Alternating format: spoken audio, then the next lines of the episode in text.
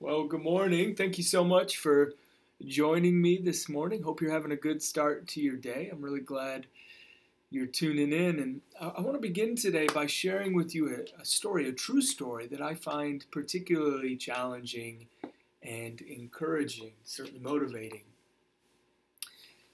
Not long after Jesus' death, widespread persecution of Christians began to break out across the Roman Empire, and there was one such event where 40 Christians were sentenced to death, and the way that they were to be killed was through exposure to the elements. It was winter time, and so these 40 Christians, they were sent out to the middle of this lake, and they were guarded by 5 Roman soldiers, and the 5 Roman soldiers said, "Look, guys, you are going to die out here tonight.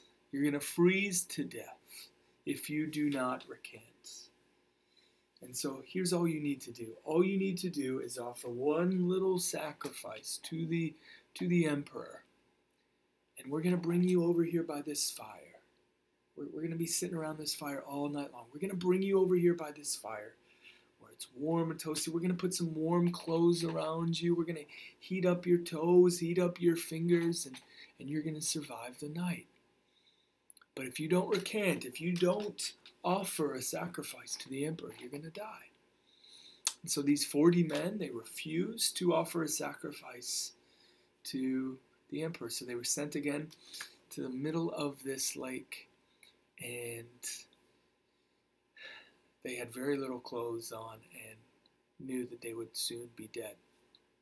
Now, one of the Roman soldiers happened to be a Christian. But he hadn't told anyone. None of the other soldiers knew that he was a Christian. None of the 40 men out on the middle of the lake knew. And he hid the fact that he was a follower of Jesus. And as the night went on, he began to feel more and more guilt. And as the night went on, the 40 men, they began to chant.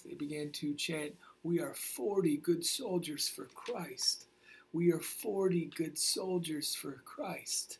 Now, after a while, as you might imagine, these men began to suffer greatly, and one of the 40 decided that he had had enough, and so he ambled over from the middle of the lake, and he said to the soldiers, "Look, I can't take it anymore. I am freezing to death. Whatever you want me to do, whatever you want me to sacrifice to the emperor, I will do it. Just put me by the fire. Just give me some warm clothes. I'm willing. I'm ready to recant." And so sure enough, they put warm clothes around him. They brought him close to the fire. And a few minutes later, out on the middle of the lake, the soldiers could hear the Christians, albeit much, much quieter this time. They were growing quite weak. They could hear them chanting, "We are 39 good soldiers for Christ. We are 39 good soldiers for Christ."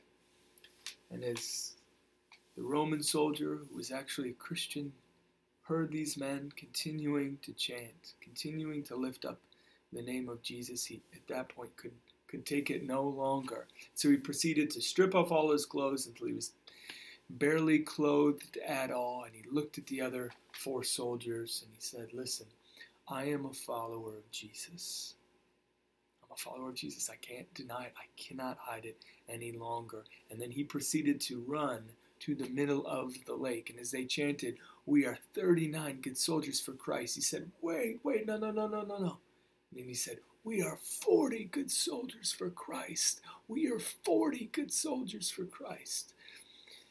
And the next morning, when they went to examine the bodies, they found all 40 men had indeed frozen to death. And they found that that Roman soldier, who was a Christian, was dead among them.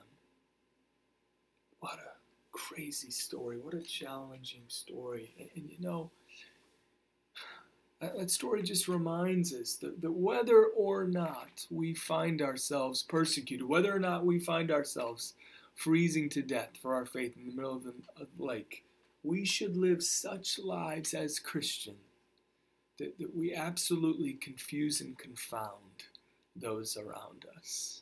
But we should live lives as followers of Jesus that doesn't make sense unless Jesus truly rose from the dead and came to take away the sins of the world. So let us be men and women. Again, we might never find ourselves in the middle of a frozen lake, but let us, like that Roman soldiers, live such lives in the way that we spend our money, in the way that we talk, in the way that we spend our free time. Let us live such lives that we absolutely confound a watching world, lives that simply wouldn't make sense if it weren't for Jesus. That is the call for every follower of Jesus.